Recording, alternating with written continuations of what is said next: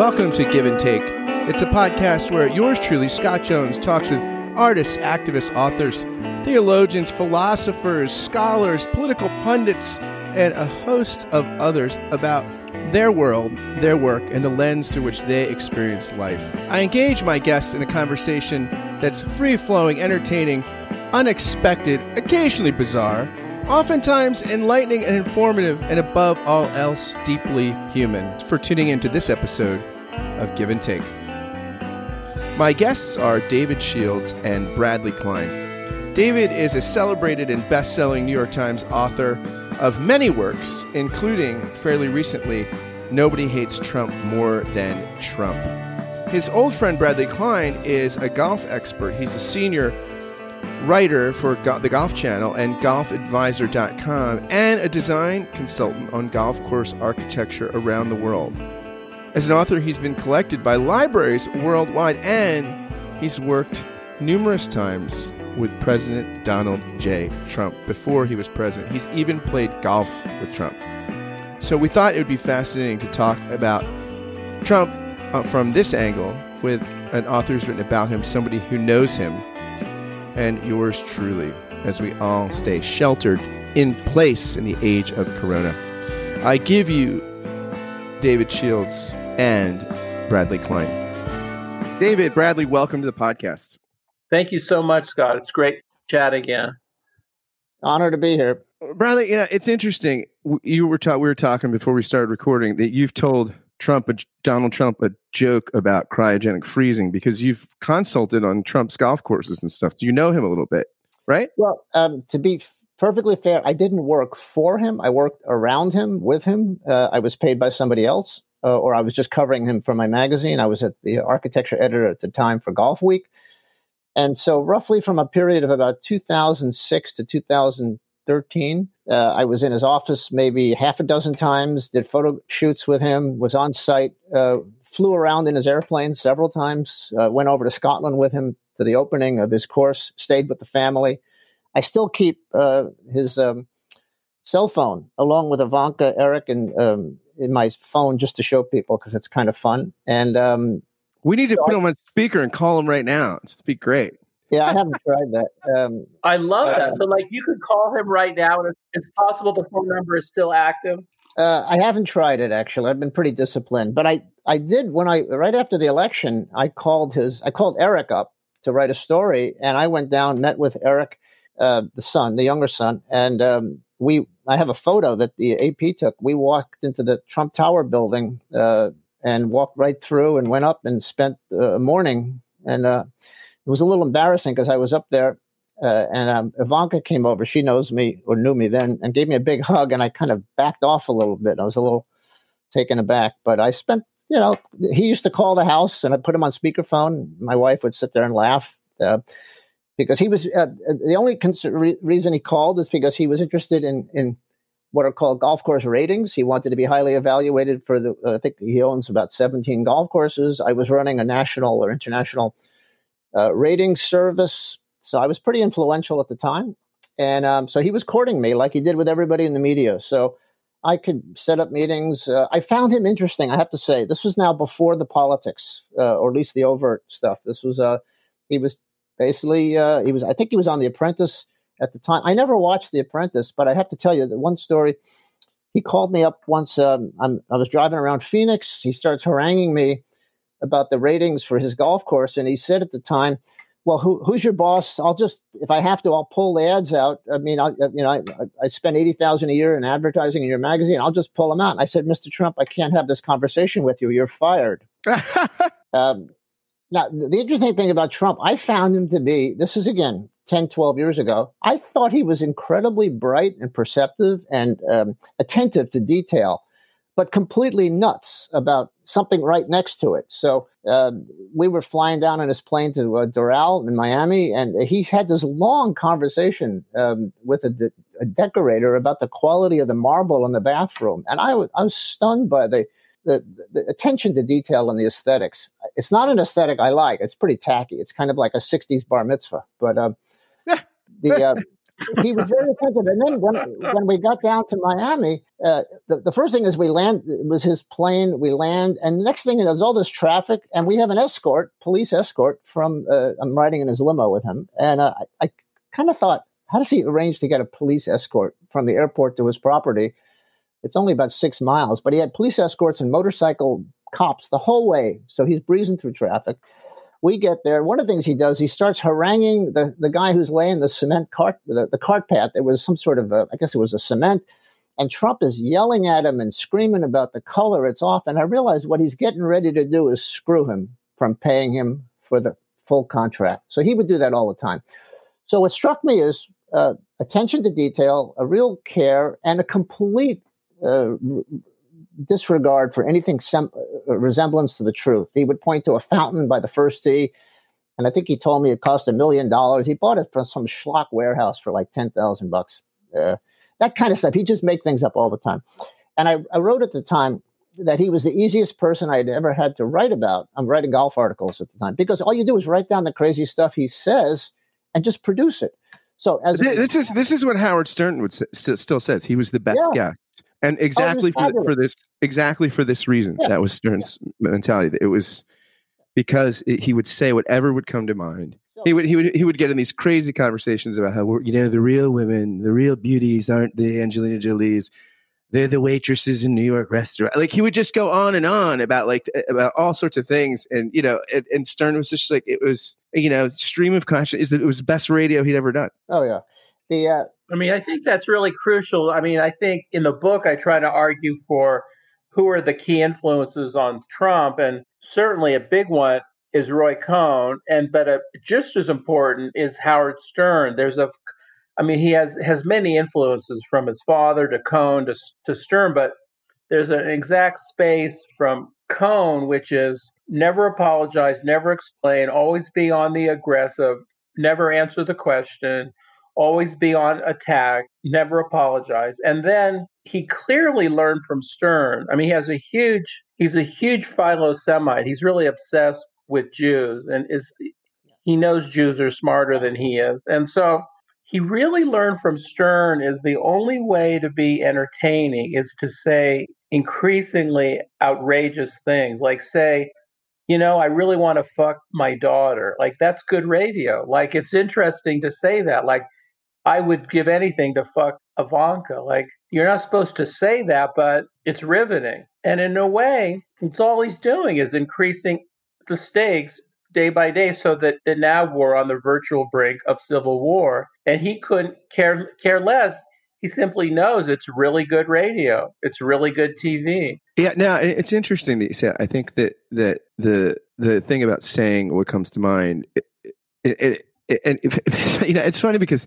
he and stern i think have had kind of a falling out um, because howard would say stuff like well apparently uh, Trump asked him to speak at the Republican National um, Convention when he was running, uh, which was fascinating. I remember watching that convention, and Scott Baio was speaking, and Brian Williams is going on, you know, like it's in that dignified voice.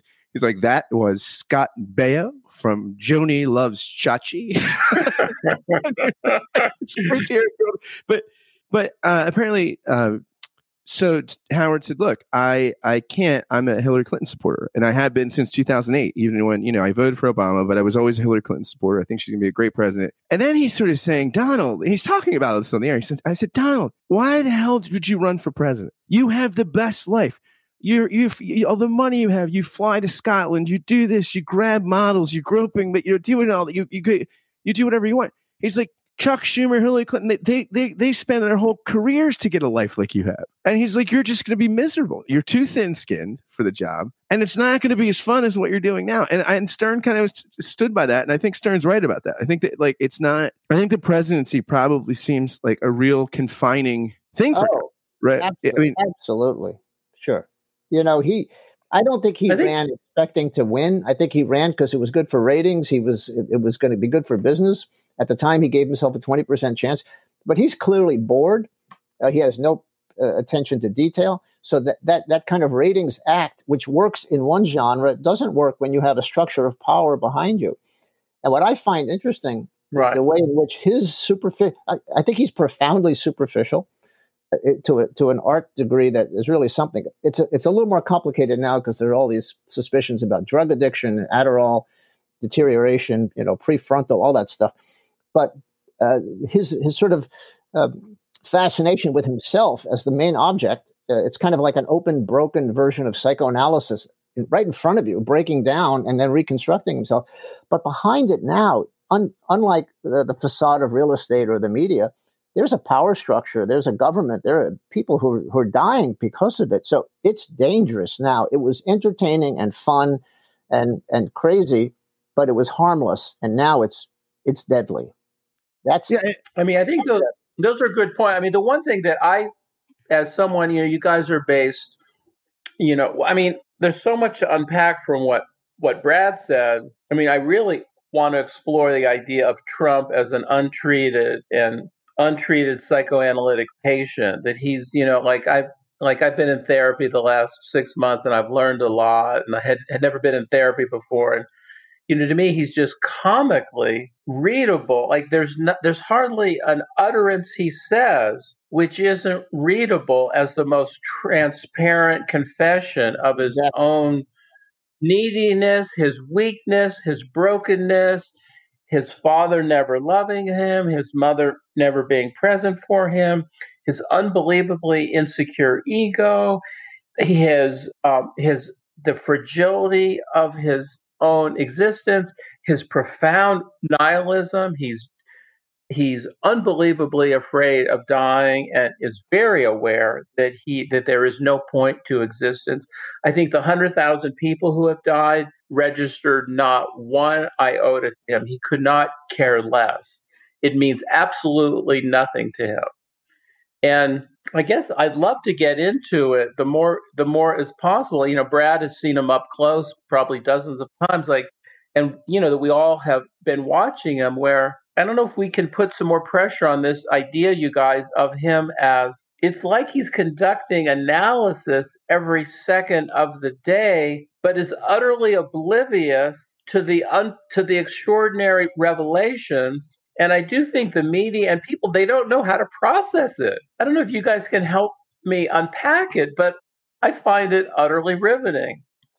Well, I, one of the points you make in your book, which I thought was really relevant, is that going after him or critiquing him because he lies is a complete waste of time because that presumes that there's some clear truth that you can hold to that everybody else shares. That epistemology is dead. And Trump uh, knows that in his own completely untutored way. Here's a guy who's never read a book in his life, and he's the perfect embodiment of a kind of cheap postmodernism.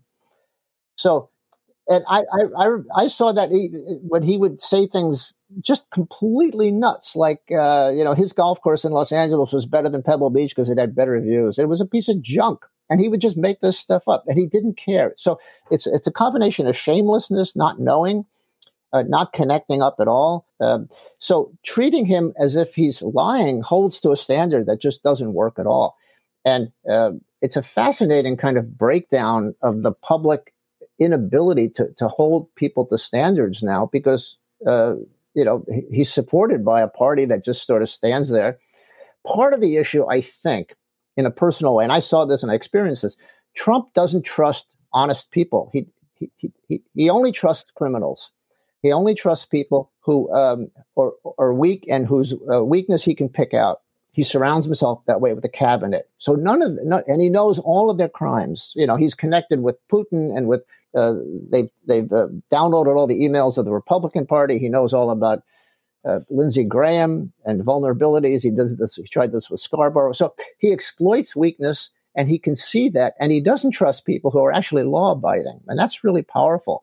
So it's a complete reversal of the normal standards of democratic discourse. And it's, you're right. It's the press has no idea. They, have sort of started now a little bit, the serial questioning, following up rather than, you know, asking him and standing down. You have to confront him and I think you did a great job in the book talking about he's a bully. You have to fight him. And bullies collapse pretty quickly. We see this now when he's challenged by Twitter. He's not challenged by the death of 100,000 people. It took him three months to do anything. He's challenged by Twitter. And in, in a day, he completely rewrites uh, FCC law regarding the internet.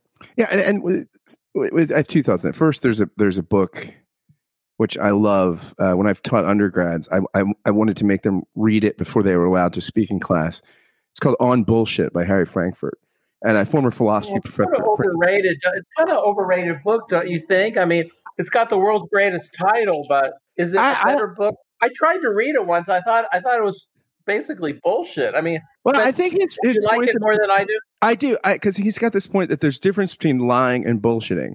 And when we're bullshitting, we're not like he t- he quotes Saint Augustine. Augustine says, if if if you lie, you get some minimal moral form- formation because you have to familiarize yourself with the truth to cover it. Um, but when you're bullshitting, you don't have to because you don't know if it's correspond. You know, it's it, you know what you're corresponding to or, or, or, covering things up. And so I think for Trump, it, it is. It, there's these moments of lying and instinctive lying, and then just other bullshitting. And, and that's the kind of thing where you figure out where does the one begin or the other. Like like I think when Obama said, "If you like your doctor, you're going to be able to keep them."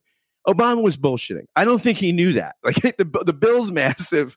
Um, but politicians have to do that sometimes because we're they're in the media all the time and you just have to do that sometimes and you're and you're saying something and you don't really know if it's true or not. I think it's interesting because trump maybe breaks the thesis of this book because he's like kind of he fuses lying and bullshitting in a strange interesting way. That, that, you're right it does become incredibly challenging to figure out you know how you deal with that. I mean one, and, one thing i would i'm sorry scott. Oh no go ahead. I, I was just going to ask brad you know that who you know i don't know you probably have been in the same room or airplane with him you know what you know two or three dozen times, Brad. But you know, like I guess for me, the the tr- thing that I try and explore in in my book is that I try to be relatively honest about my genuine admiration of him as a crazily gifted performance artist.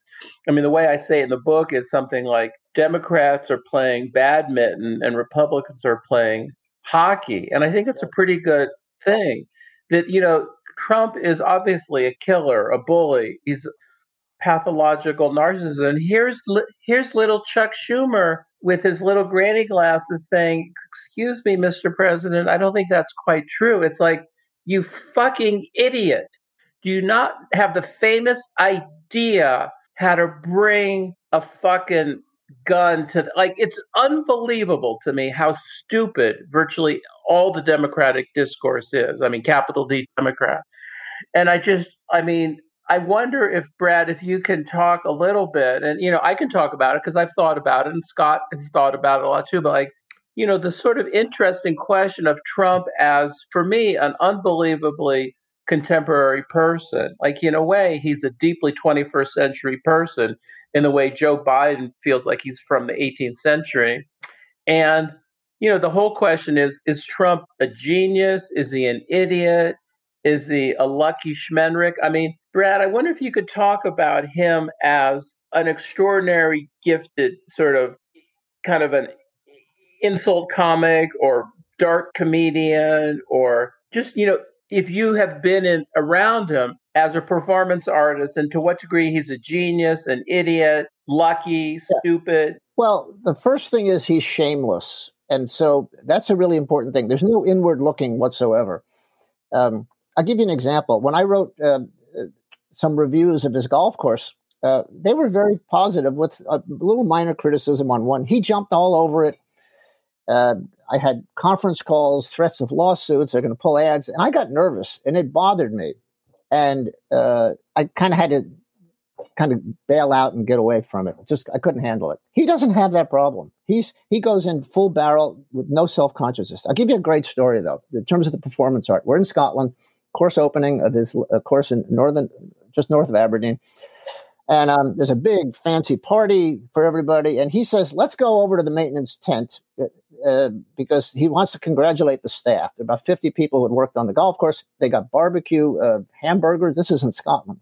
There's hamburgers and French fries and, and, and soda. He gets in there, has everybody stop. He says, I want to thank everybody. Line up. He pulls out a wad of $50 bills. This is in Scotland. He's got $50 uh, US bills. And he makes everybody stand in line and he walks by and he hands them a $50 bill. and the superintendent, who I knew, was just cringing. He was so embarrassed. And at the end of this line, because first of all, they're eating hamburgers rather than the, the nice meal being served in, in, in the fancy tent. And then he just talks on and on and on about how great he is and what he did. And but the $50 American bills was just astonishing. And then we go back uh, to uh, there's a that night there's a dinner. We're in a hotel with a fancy golfer, Colin Mont- Montgomerie, and we have to go around the table and say something nice about Trump. So what I said is that I actually said this. I said, Mr. Trump, I think you're going to need a microphone in your coffin because the day after you die, the Royal and Ancient is going to grant you a British Open, meaning that they wouldn't do it to honor him when he's alive, but the golf course was pretty good. It works, should get a British Open, but they're not going to honor him. And I thought it was a pretty good line. He didn't think it was funny at all.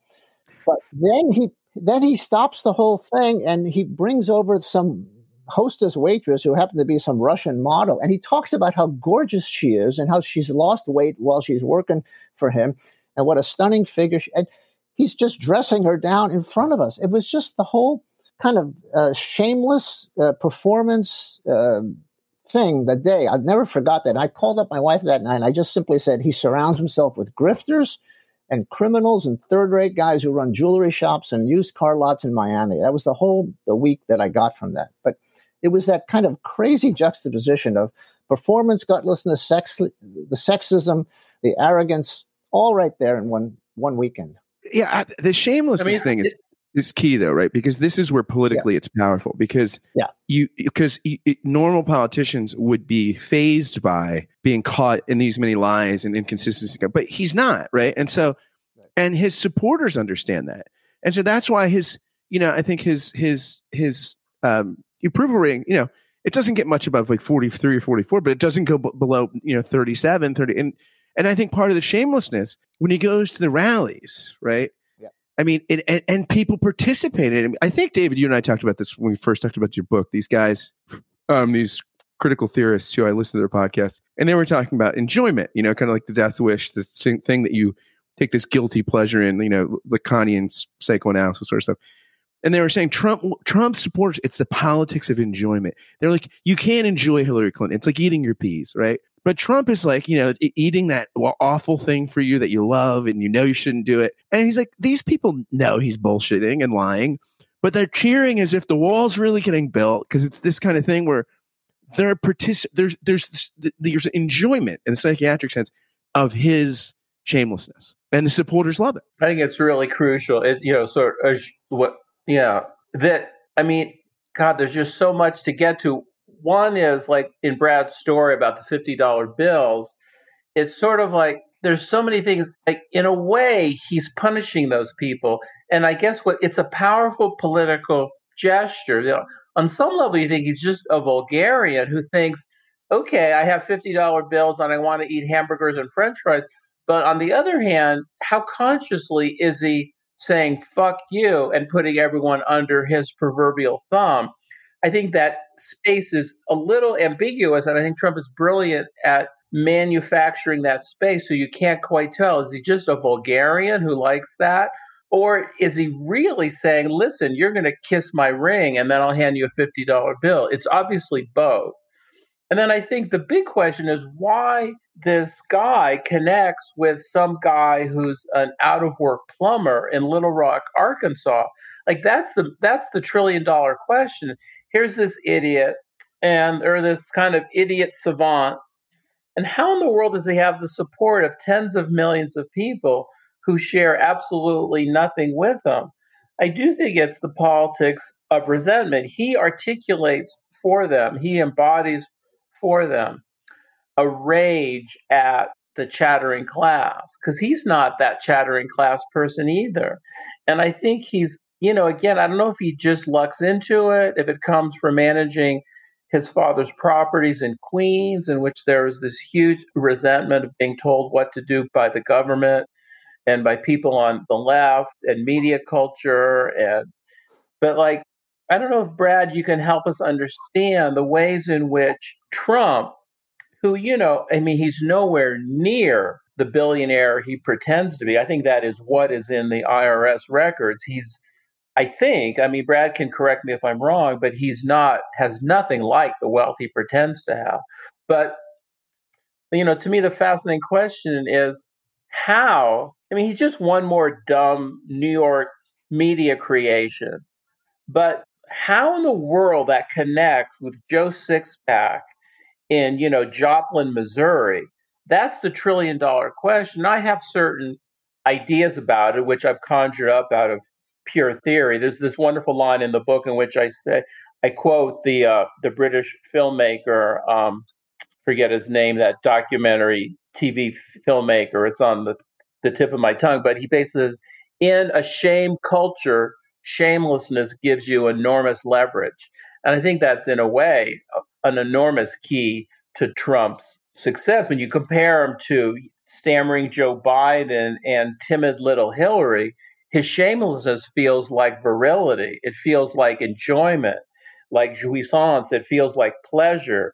And it feels like life against death. That he's very, very aware that there is no God, that we all die, and we've got to squeeze some pleasure out of life whether it's you know grabbing a woman by the genitals or saying a bad word in the oval office like bullshit or calling elizabeth warren pocahontas when he's supposedly honoring native american code breakers and i think scott that you and i talked about this a little bit you know that there are only two things there's death and there's pleasure in life and that Trump is very, very deeply nihilistic he he knows that when we die, it's over, and that he he's squeezing a little pleasure out.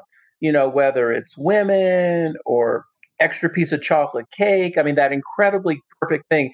Everyone else gets a scoop of ice cream. Trump gets two. Like that's it. That the whole thing is right there. That second scoop of ice cream. Um, but you know, Brad and Scott, I'd love to hear your, your guys' take on how in the world this big fat dope how does he connect with a lower middle class, blue collar, out of work man or or woman in you know Arcata, California? That is to me a fascinating question, which I have my own ideas about. But what do you guys think? Well, I th- I think there's a missing transmission belt here. Uh, there's no doubt that he speaks to the degraded people who have suffered uh, declining incomes, life opportunities. You know, he, uh, the, high vote in areas where there's high suicide rate and, and drug use. But the, the the key here is that this is very favorable to big business and certain extractive industries, which are big polluters, which want massive deregulation. And what he's done is he's he's convinced them that he can give them what they have desired for years that they never imagined, ever since the civil rights movement and ever since the Great Society uh, programs. Uh, uh, the, the uh, corporate tax rate has been under fire. And so, what Trump has been able to do is to deliver to the American business class and the conservative, so called conservatives, what they never imagined possible, which is dismantling the welfare state, shifting income upwards, dismantling the regulatory apparatus, gutting OSHA, gutting all sorts of protections for people, uh, forcing people on their own. And so that, and, and there's unbelievable amount of money that is poured into the campaign to create that whole uh, aura and to, to fund. And you couple that with the Supreme Court decision to allow dark money into campaigns without regulation, as well as the dismantling of the civil uh, of the, the Voting Rights Act. You know, uh, a few years ago, the Supreme Court voted 5 4 that uh, the South didn't need careful monitoring. So now they've been gutting voting rights, they've been gutting uh, equal protection, they're gerrymandering in the state districts. And so it's a very important clause uh, connection there, which is that the populist sentiment and resentment, but it's linked up to, and that's why the Republicans are standing there. They're not saying a word. They're getting beyond. It's a big wet dream for them that they never imagined that they can control the courts and control tax policy and deregulate like they're getting now. And that's a really important. No, I, I agree. I mean, that's obviously a crucial point that there's, it's classic bread and circuses, bread for the rich and circuses for the poor. And I, I, obviously, I agree with you on all the stuff of the bread for the Koch brothers, but still un, unexplored hugely. How does his act work so well with the very people whom his uh, actions are meant to further um, hurt? And I think a lot of it is sort of WWE, this thing called, I think we talked about it earlier, Scott, this thing called what's the term in WWE WWE where it's called something like Kova Fair or something what in which the audience and the performers know it's fake. Right, right, right yeah, yeah, pro wrestling. Yeah, yeah, it's pro wrestling. Yeah, I mean, and that there's there's immense pleasure. It there's an immense pleasure in both audience and performer understanding that we're in this theatrical space. You know, if you go to a, a rally and say lock him up or lock her up, they haven't even done anything, and that but it feels fun to say fuck you to you know the governing class. But I don't know.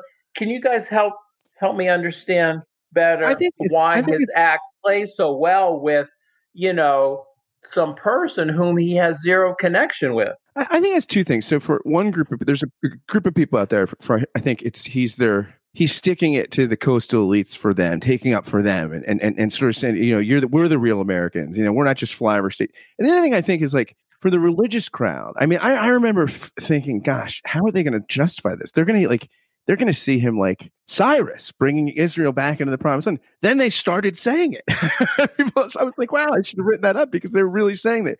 That's how they live with his kind of paganism, and and you know, and they kind of were like, well, but, but he sticks up for it's he's God's champion, appointed for us in a way that a lot of other Republican presidents haven't done. Uh, you know, they've courted the religious right, but haven't gotten in the face of the kind of of the coastal elite types and things like that. he's willing to do that. And I mean, it's funny. I had George um, Barna on the show recently. He's a guy who, you know, he's a kind of like an evangelical Gallup pollster kind of guy, and he says he knows all these people that have no Trump in the religious world, and he says, yeah, that he actually genuinely I mean, it's interesting. It sounds Bradley like they had these interesting experiences with him, like you did. I mean, the stories he was telling me, I'm just like this. This is so interesting. But I think he he figures out a way to be the populist champion. Meanwhile, just governing for the old sort of Republican elite. I mean, he does that incredibly well. Like he kind of, you know, so he gets the party support and rallies the, the populist base in, in a way that I don't think any Republican has been able to do in in recent memory.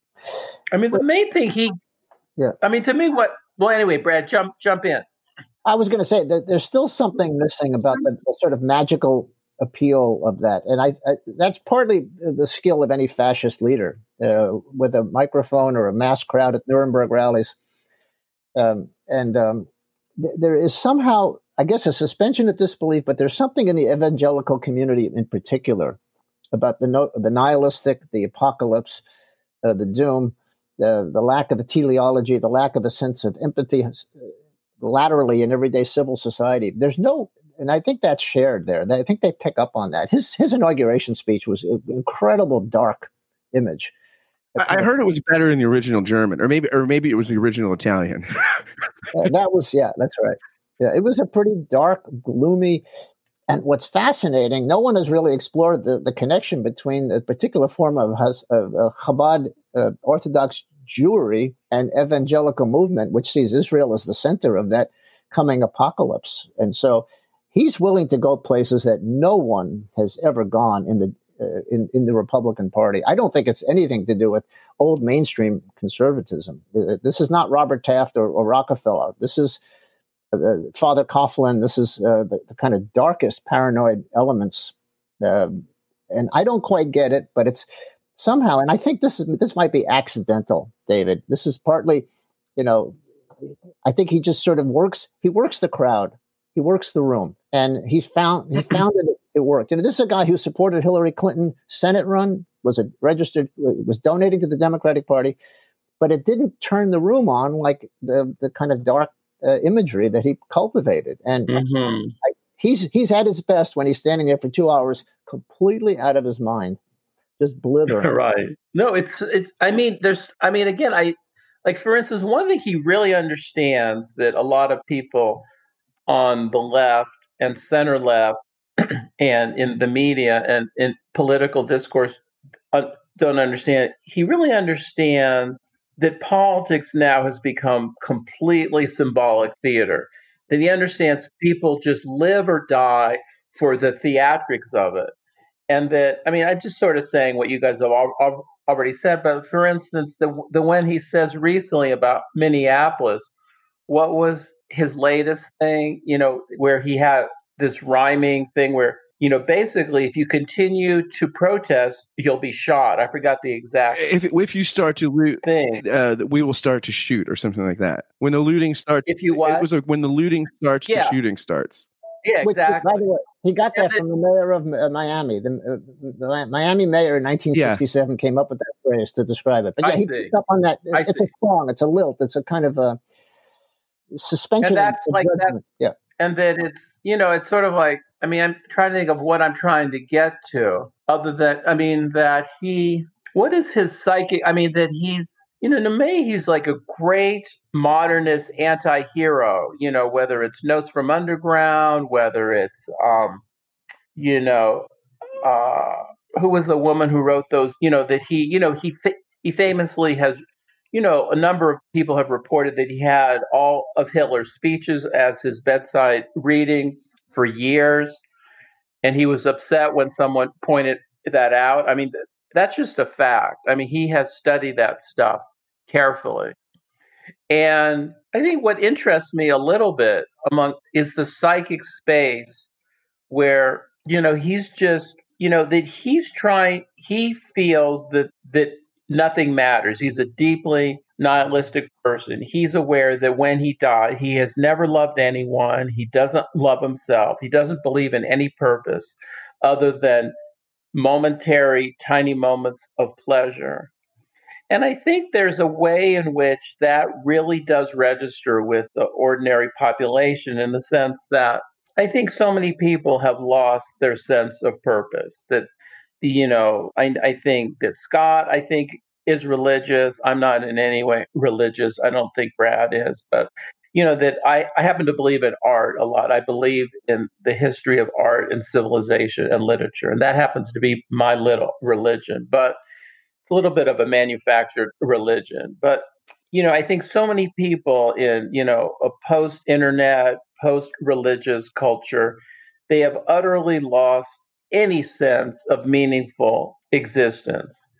And then I think Trump expresses for them a kind of dance in the abyss. I think he's an utterly broken, utterly wounded, utterly lost, utterly nihilistic individual who gets like it's fun to say really nasty, really naughty, really obscene, really racist, really sexist thing. Like it just feels good to transgress, to say, you know, when the looting starts, the shooting begins, or you know, you can just think of endless examples. Like it's it's fun that we that we will be dead soon enough, and that it's important to squeeze. I mean, it's that line from Flannery O'Connor. You know, a good man is hard to find, in which he says, you know, the what's the line? And a good man is hard to find. You know, if someone had had a gun at your head the whole time, that you I forget how she says, but you know, you would have enjoyed life a little more.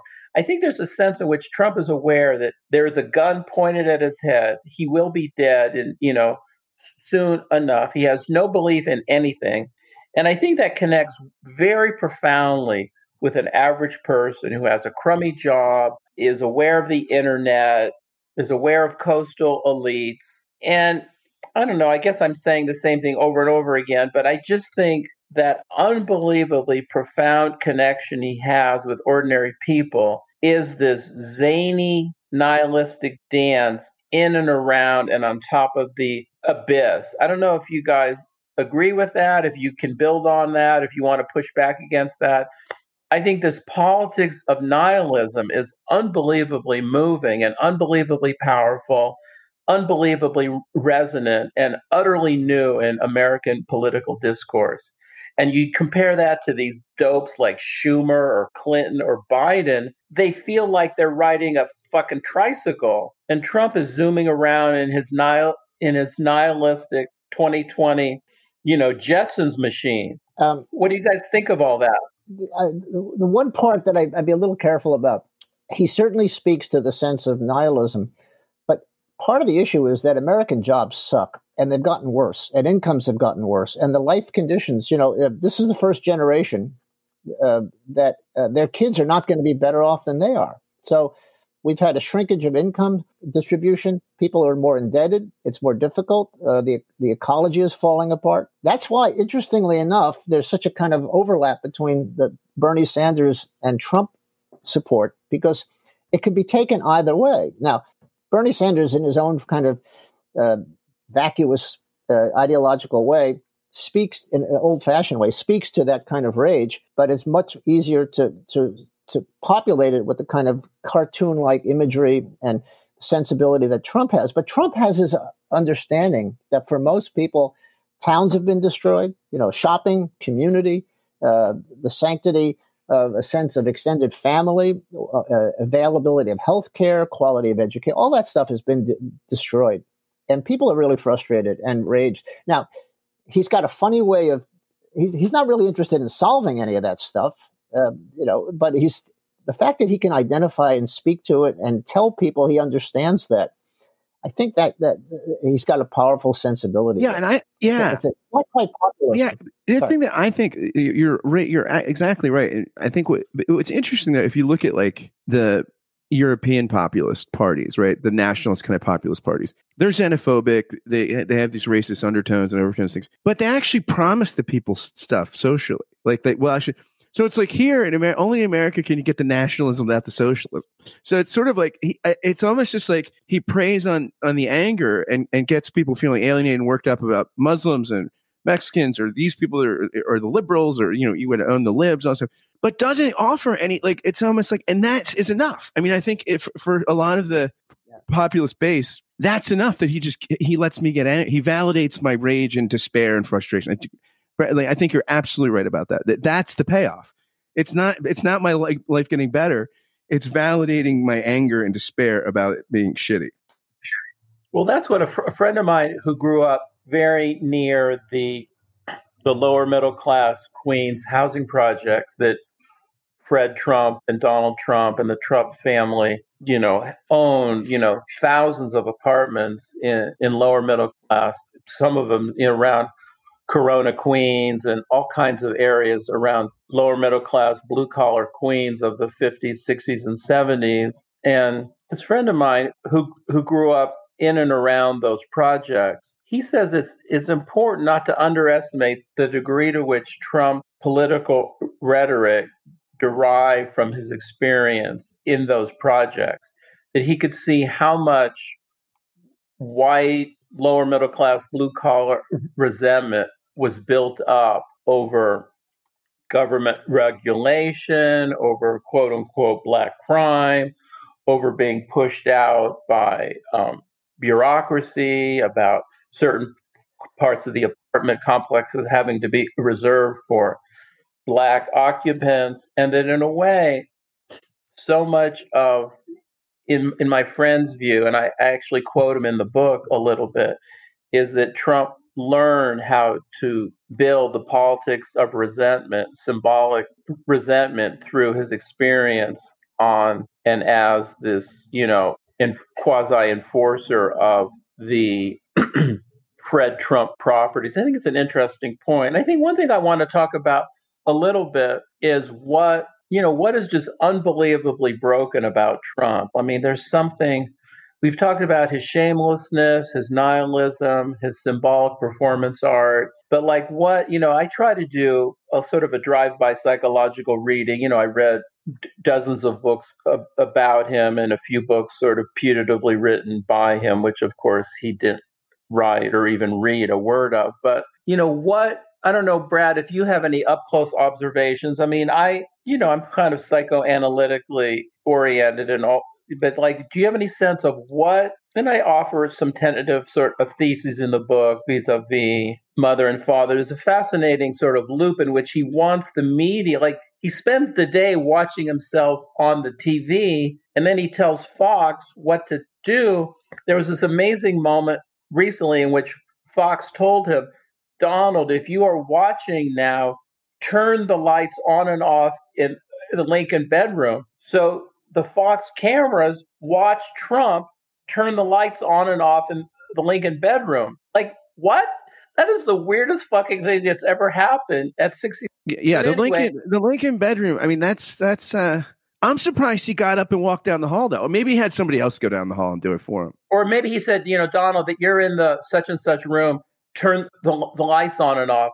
Anyway, this endless sort of feedback loop, which is like utterly out of the Lacanian mirror stage. It's like he was, it's like he's trapped at age three months and has never gotten beyond the mirror stage. But I guess what is interesting for me, like I just, you know, I it's just fun to talk to Brad about. It. Like, do you have a do you share my sense, Brad, about how utterly broken this human being is, and do you have any tentative sort of theses about what it is about him that's broken, or do you not even view him as as utterly wounded as as I do?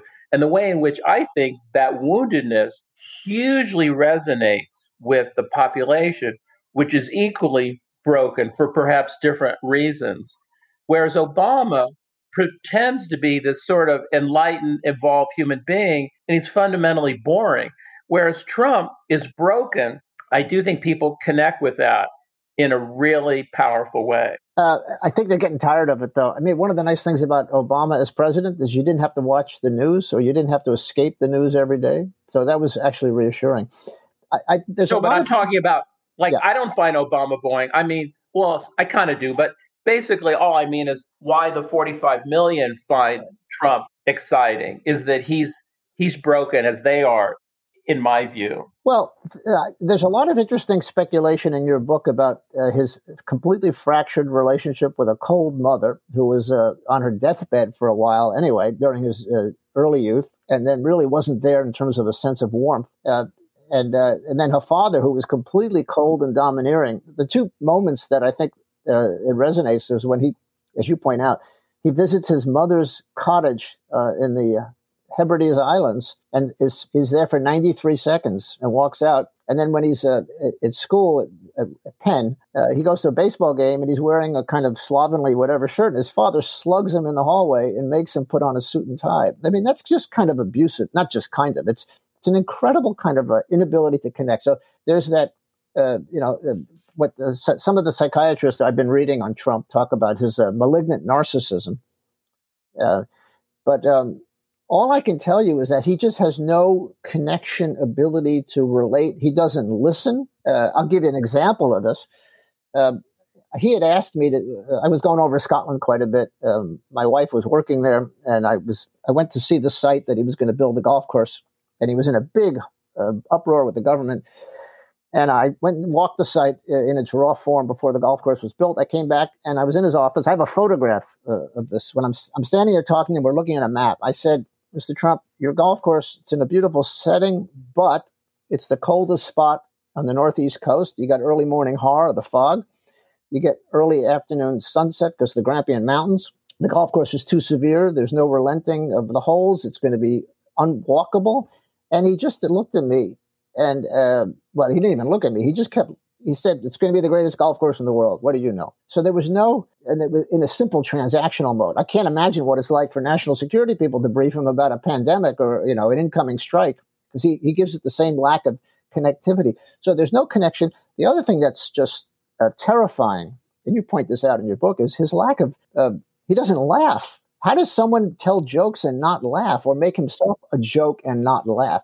He never has, eh, there's no sense of humor. He's deadly serious. And he talks about that. Uh, you have all of these great citations with Howard Stern, in which he talks about how if he's ever slighted, he never forgets it, he never gives up.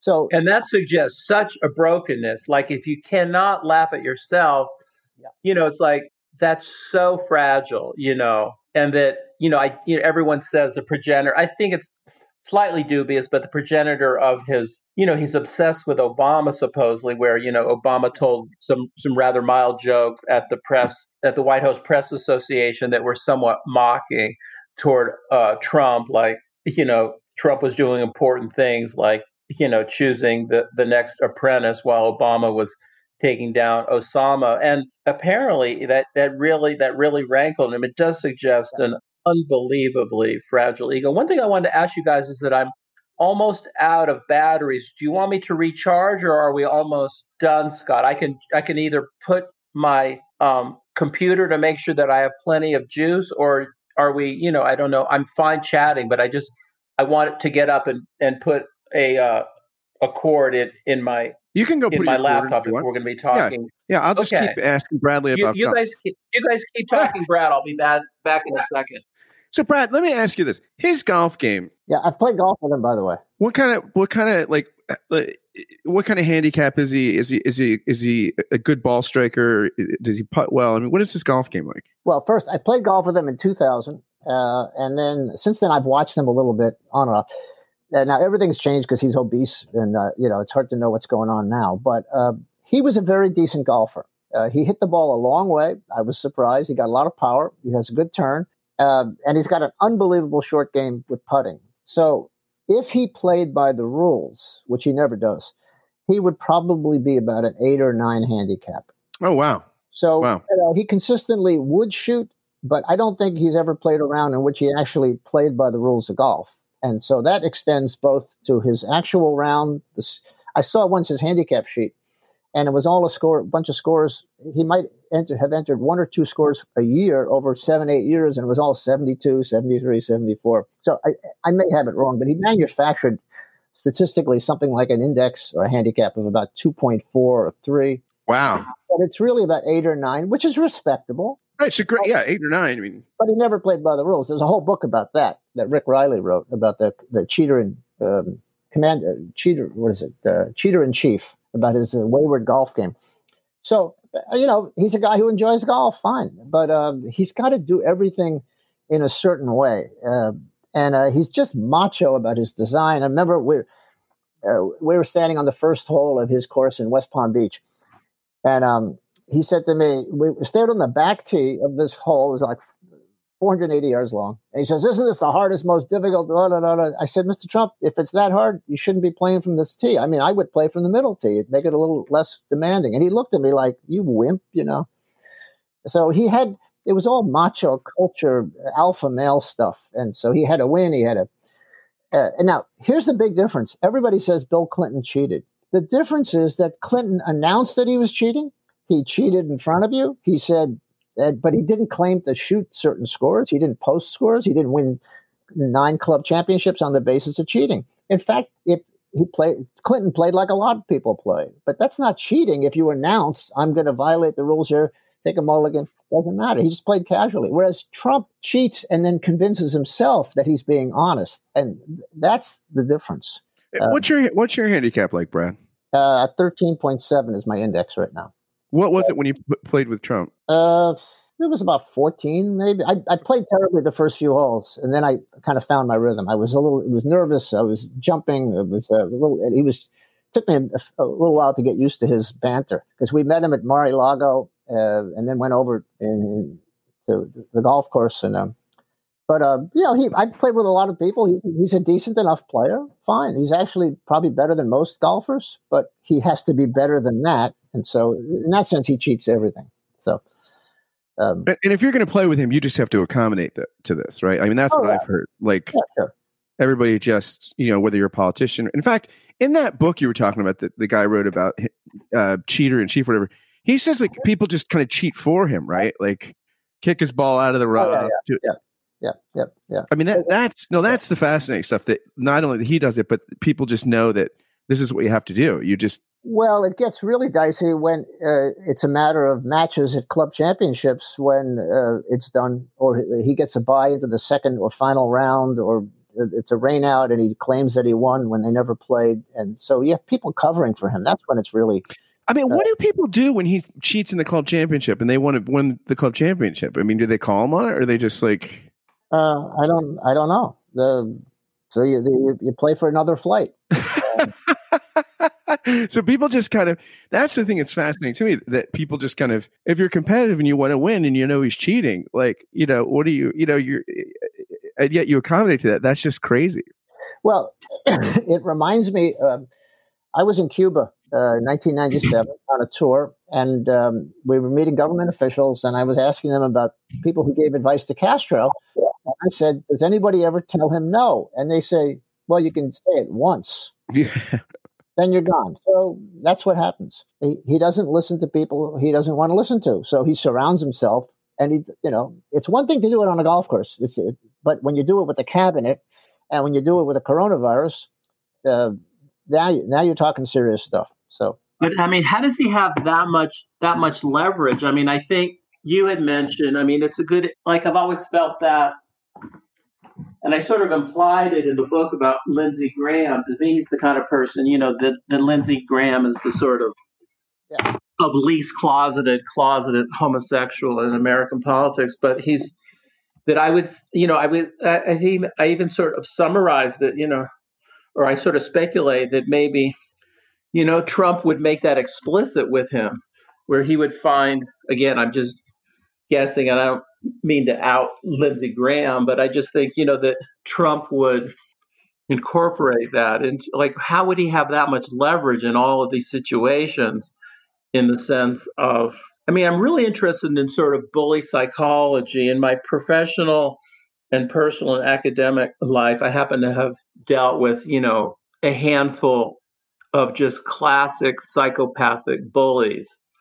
And it took me a long time to understand them and their exact psychology. I mean, it's a real psychological type. It, like they have 12 characteristics and they all have it, kind of like FBI profiles of serial killers. They just have these 12 characteristics.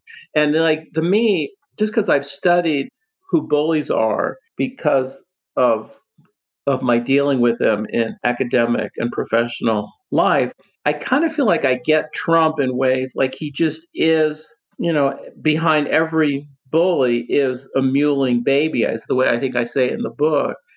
And he is one big baby, you know. And I think trying to think of what we can do to, like, I don't know, I guess try to explore the nature of being a bully. Like, I think this amazing example.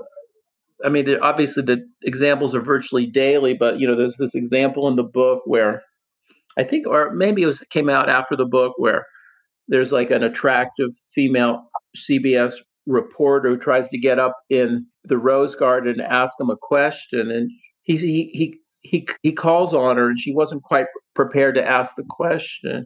She goes, "Oh, I'm sorry, I wasn't quite prepared." He, and so he just sort of yells at this 27 year old reporter, "Of course you weren't prepared. You're never prepared." Like that's just fucking weird. Like that's no American. I mean, can you imagine Obama doing that, or even Ronald Reagan, or even George Bush? I mean, it's like it's so unheard of in American political discourse. It is an entirely new thing. But it must be it must be delivering something. What it delivers is its rage at female beauty. And like that in some unconscious way that resonates so powerfully with old men who can no longer have access to such female beauty. There's rage at something called CBS, which at least is nominally part of some kind of elite media discourse. And it's expressing so much unexpressed fury at whatever you want to call it. I mean, that's just, I mean, that's an absolute cardinal example for me. Who else would say that? Let alone in our lives, but in political life, to rail at someone a third your age with absolute venom like that is delivering major dopamine to every person in Joplin, Missouri. It just is. I think that's absolutely crucial in my view. It, on the bully thing too, that connects with something I think Bradley you were saying earlier about how he surrounds himself with these kind of people that are corrupt and criminals. So then you have the leverage, right? Like if you're surrounding yourself with people like that, you can bully all the time, right? You know, you you, you kind of you you you build a, a, network like that for a reason, so that you do have all this leverage, right? Well, um, don't underestimate the extent to which he is aware of your vulnerability. The other thing he tries to do is to corrupt you by seducing you into his orbit. So he, I mean, they tried to do that with me. They offered me to write articles. They pay me for this and that, and I realized no, I don't want to be implicated because it's a conflict of interest for one thing. But then it becomes a point of vulnerability. Now he makes a living out of that. And you know, you look at the connections between Betsy DeVos and Blackstone Group and Ross in the, the uh, Department of Commerce in Mnuchin uh, in Treasury, and their connections to Deutsche Bank, and then the, the, the Supreme Court judge they got to retire early. Uh, he don't forget he also uh, has access when he got the dump on the Democratic National Committee emails. He also got the Republican National Committee emails, which we've never seen. So he's actually aware of whatever scandals and vulnerabilities and weaknesses we all have. Everybody has them to some degree. Now, some of us are just personal, part of their insecurity, part of them are open political scandals, but he has access. And I have no doubt that he calls them in and, and shakes them down and lets them know in one form or another that uh, if you don't comply, you know, this is going to be made public. And it, I think people crumble pretty fast. I think most people have a sense of uh, a sense of inner vulnerability and complexity to them. He doesn't. That's the key. The shamelessness, the all outwardness. Uh, well, I think David, you call it his sort of always being in the present moment. There is no past. There is no guilt or, or sorrow. Here he is, 100,000 people dead, not one word ever of having felt or experienced or shared any kind of humility or so that's a very powerful now um, i think he uses that and i think that's classic mob shakedown strategy that's classic organized crime and so what i find interesting is he's not only a performer he's also a criminal um, those are all i mean those are all great points i mean i think what was I going to build on? There was something um, that Brad said that I wanted to tease out a little more. I mean, one thing on hydro- hydroxychloroquine that you know he has financial connections to that. He just does. They're they're slightly tertiary, but they are are real. Everything has financial payback. And I love when he says that, and the the doctors just stand there and have to look at him like, oh yeah, he's taking like, like if he'd have been like, oh yeah, I'm drinking bleach uh, two or three times a day, and I just preventatively. And the doctor would have said, well, it's not the kind of it's presidential bleach. This isn't Clorox. I mean, where it's a medical bleach. You know, what I mean, it's like eh, that's the thing that's also so so painful to watch is people just sitting there and having to go along with all this. I mean, it's just uh, it, it's so awful. I mean, where are the heroes? I mean, where's that guy at IRS who just presses send and sends out the all of Trump's tax returns. I mean, it's just amazing. Well, and I think everything Brad said is everything Brad said is just classic bully behavior. It just is. And so I think um, also what was it that Brad said I wanted? But anyway, um, Brad or Scott, anything else you wanted to push on? Well, you know, don't underestimate the uh, threat of losing your job and your career. That's reality winner who blew the whistle on, uh, I think it was the elections. She's in jail. Lots of people have lost their job. They get fired. Now, some of them actually getting fired is a badge of honor, like Preet Bharara, the, uh, the, the, attorney from the New York City, New York uh, Southern District, who becomes some kind of a media celebrity. Some of them could, right. but it's tough. It's tough to come out of that uh, with your with your dignity. You become harassed. You become subject to um, uh, death threats. Journalists who have exposed some of the San, uh, um, Sarah Kendzior, for example, uh, suffered death threats writing about this kind of stuff. So it takes a real courage to do it. And it doesn't help that the law does not support you. They have the Justice Department lined up, they have the Senate lined up. So you don't have the, you know, you look at all the people who, those dignified people who spoke at the impeachment hearing about Trump's uh, and, and, and the strange ties to the Russians, uh, the, uh, the, the national security analysts, the Russian specialists, all of them lose their jobs. They're all watch, watch they all either retire or they're marched out of the White House. So you have to uh, you have to confront that when you're about to become a hero, and that's not easy to do. Now there are some who could do it. Romney, uh, a little bit here and there, but not much. Most of them have no guts. I think it's a really good point. The, the, the most people are are craven, that most of us aren't particularly courageous. And I think it's a crucial point that Trump thrives amidst chaos. There's an amazing line where somebody asks him something like, "How do you how do you handle being inside of the media storm all the time?" And he basically said, "I am the fucking storm. Like I am the storm." That most people like if I I don't know like I let's say I have a book come out and I do a little radio interview or something I I spend, you know, like a week recovering from the radio interview or whatever, or whatever. But it's sort of like, like to me, it's an amazing line of narcissism, of pathology, of seeing yourself absolutely one with the media lens. I am the storm. You could see how essentially shy that Hillary Clinton is, how essentially inferior Obama is, you know, how essentially really tongue tied Biden is. Whereas like there's almost there's a really powerful sense for Trump is that if he's not on TV, he's not alive.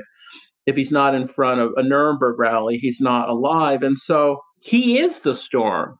You know, that wonderful line in uh, The Last Detail where Jack Nicholson says, I am the fucking Border Patrol. Like, you know, that's Trump. He is the fucking Border Patrol. And anyway, I think that's really how much he either he seems to thrive in chaos because he knows there is no safety net. He knows, you know, again, I do return to him as a bit of a modernist or postmodernist anti hero who, in a way, is willing to own his own nihilism. You know, I'm I'm working on a, a film called "How Do You Know What You Believe" with three other friends, in which we're trying to track sort of the beginning of sort of Nietzschean and Dostoevskian and Melvillian subjectivity and the death of God through Derrida, through Saussure, through a whole series of postmodern and post-structuralist thinkers, too, as Brad said, like the cheap postmodernism of Trump. I mean, I think there's an undeniable line between the theoretical, academic, intellectual discourse from, let's say, Nietzsche all the way through Derrida is one huge immersion in subjectivity and, in a way, meaninglessness. And what uh, what our film tries to argue through uh, a literary conference that we attended is that, and this is not exactly news, but we're trying to tease out every every nuance, how Trump, Bannon, Miller, Conway, et al. have rather brilliantly weaponized, in my view, all this postmodernism, mirrors beyond mirrors beyond mirrors. It starts with the inauguration. Yeah, no, no, no, those photographs aren't true. Our inauguration was, in fact, bigger than Obama's. Like, there is no reality. And when we look back on it, it now he couldn't have fired a more overt starting gun to his to, to his presidency. There it was on day one. That photograph that you just saw, no, that is meaningless. That's fake news. That's the failing New York Times. And that for the last two and a half, three years, it's been simply an incremental uh, e- extension so that now we're in unbelievably deep Derridian space. Well, and you don't know, you see this inversion too of, of, of values and tribes? Like for decades, you had the cultural right worried about postmodern relativism, kind of armchair postmodern relativism, multiculturalism, and there's no truth and all this stuff. And and the left was more of the perspectival. Now the right has embraced the kind of uh, crass armchair relativism, right? And then and you have the the left going trying to come on, let's get some old old school, old fashioned objectivity back. that's, that's the core. That's the core version. of the film. That you've that's exactly what the film is about. Is I mean, I do. I think if you if you, if you get in bed with Foucault, you end up with Steve Bannon. Like, not exactly, but you know that contradiction, that hypocrisy is one I want to explore, even within myself. You could argue a book of mine like Reality Hunger argues for the shifting tectonic plates of what's real and what's not. And without exaggerating the influence that book might have had, there's a sense in which Trump is taking reality hunger and making it reality winner. And we end up with, you know, with no more reality. Uh, I think Bannon actually is somewhat familiar with some of the literature that you're talking about. Totally, totally. And he understood the others are not. They understood its use. Right. And and and the nice thing that they understood, unlike a Foucault who had an ethic and a sense of humanity and a sense of power relationships, is that uh, the Bannon kind of deconstruction, which he openly touted, was simply if you just keep people confused and off balance and keep throwing things at them, you don't have to actually offer anything. And, and, and the model for that is we're going to take away Obamacare and replace it with something. They've had 10 years to replace it. They haven't come up with anything. It doesn't matter. They keep persisting in, in that destruction. And you don't have to uh, create a new epistemology. All you have to do is create radical doubt and make it a kind of aesthetically pleasing engagement, uh, or at least uh, an entertaining one. And uh, it seems to kind of function, at least to keep people in a cloud. I think he's way above his Republican uh, allies in this. I think they're just sort of stunned by all of this and go along with it because they get what they want out of it, but they have no idea how to produce it. And in fact, in the book, I point out how so many of Putin's original political advisors, I think he was basically had a degree in performance art and in, in sort of clown art, and he basically taught Putin how. Forget what he called it, something like um, what's the term, Brad? You probably know it, where it's basically a war between two com- parties that are, are not equal. Anyway, the whole idea that tr- that Putin learned from his basically clown advisor, who just just endlessly dazzle them with bullshit. You present new mass upon mass upon mass upon mass. After a while, everyone just gives up. Who knows what's real? And Trump et al. have obviously accomplished something like that. And, and the the important point also historically is that the media culture facilitates that because you can put up false videos on Twitter and you can't distinguish what's real from what's not. Uh, the media uh, cable TVs are desperately looking for video that looks and shows violence and attraction and transformation rather than stability and order. It's much easier to show that than to show, you know, the depredations of climate change, for example. So when you're feeding into what they want, that, you know, and the amazing thing, and all through in 2016, the election, you'd have CNN and MSNBC and everybody were covering every one of those rallies simply because it was good ratings. It made for good TV. that was. I mean, there's a also the false equivalence, you know, of NPR and New York Times. I mean, the uh, other there's that wonderful line I, I may quote in the book by um, Mussolini, who calls the Italian people something like he says it, with amazing adjectives, carnivalesque. Yeah, he says that we, we are a childlike, unsophisticated, uh, basically brain dead carnivalesque people. It's like whoa, Mussolini got it in about four words. And I think Trump profoundly understands what an unbelievably carnival esque animal the human is, and how maybe particularly carnival esque the American human is. And boy, anything, you know, is, you know, that, you know, I mean, it's you know, it's part of the why, you know, he trots out Melania, like, because she's attractive, you know, and like he just, he just, I mean, just to take the most obvious case, and just the comically, the comic way in which almost everybody he hires, say his most recent press secretary, looks like, you know, a Playboy buddy or whatever, just because she's, you know, she's eye candy.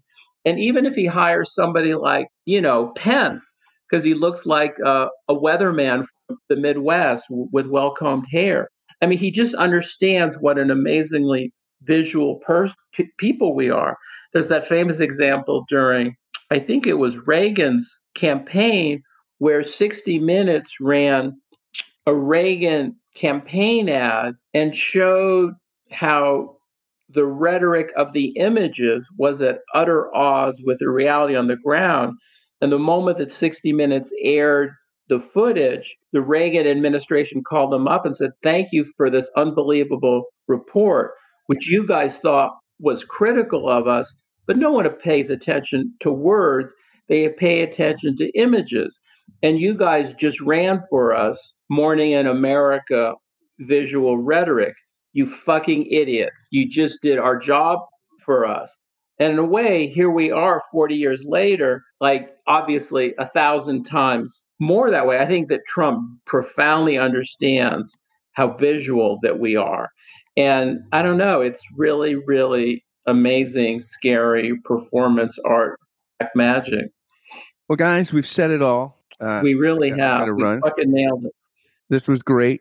And uh, let's do it again sometime. Thanks a lot, Scott. Brad, it's great to see you, man. I hope that we. I had a great time. Yeah. Thanks well, so much, uh, guys.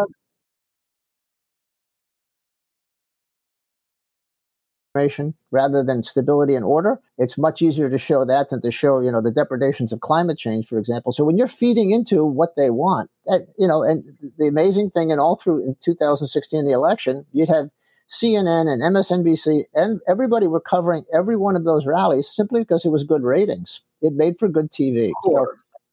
that was. I mean, there's a, also the false equivalence, you know, of NPR and New York Times. I mean, the uh, other. There's that wonderful line I, I may quote in the book by um, Mussolini, who calls the Italian people something like he says it with amazing adjectives. Carnivalesque Yeah, he says that we, we are a childlike, unsophisticated, uh, basically brain dead carnival esque people. It's like, whoa, Mussolini got it in about four words. And I think Trump profoundly understands what an unbelievably carnival esque animal the human is, and how maybe particularly carnival esque the American human is. And boy, anything, you know, is, you know, that, you know, I mean, it's, you know, it's part of the why, you know, he trots out Melania, like, cause she's attractive, you know, and like he just, he just, I mean, just to take the most obvious case and just the comically, the comic way in which almost everybody he hires, say his most recent press secretary, looks like, you know, a Playboy buddy or whatever, just because she's, you know, she's eye candy. And even if he hires somebody like, you know, Pence, because he looks like uh, a weatherman from the Midwest with well combed hair. I mean, he just understands what an amazingly visual per- p- people we are.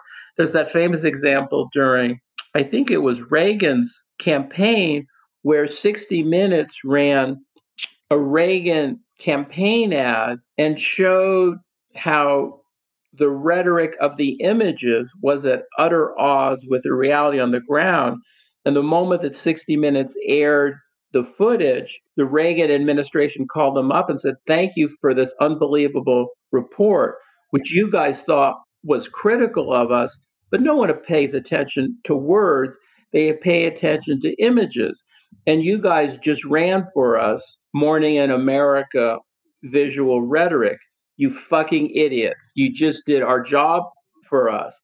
And in a way, here we are 40 years later, like obviously a thousand times more that way. I think that Trump profoundly understands how visual that we are. And I don't know, it's really, really amazing, scary performance art magic. Well, guys, we've said it all. Uh, we really have. We run. fucking nailed it. This was great. And uh, let's do it again sometime. Thanks a lot, Scott. Brad, it's great to see you, man. I hope that we. I had a great time. Yeah. Thanks well, so much, I, uh, guys.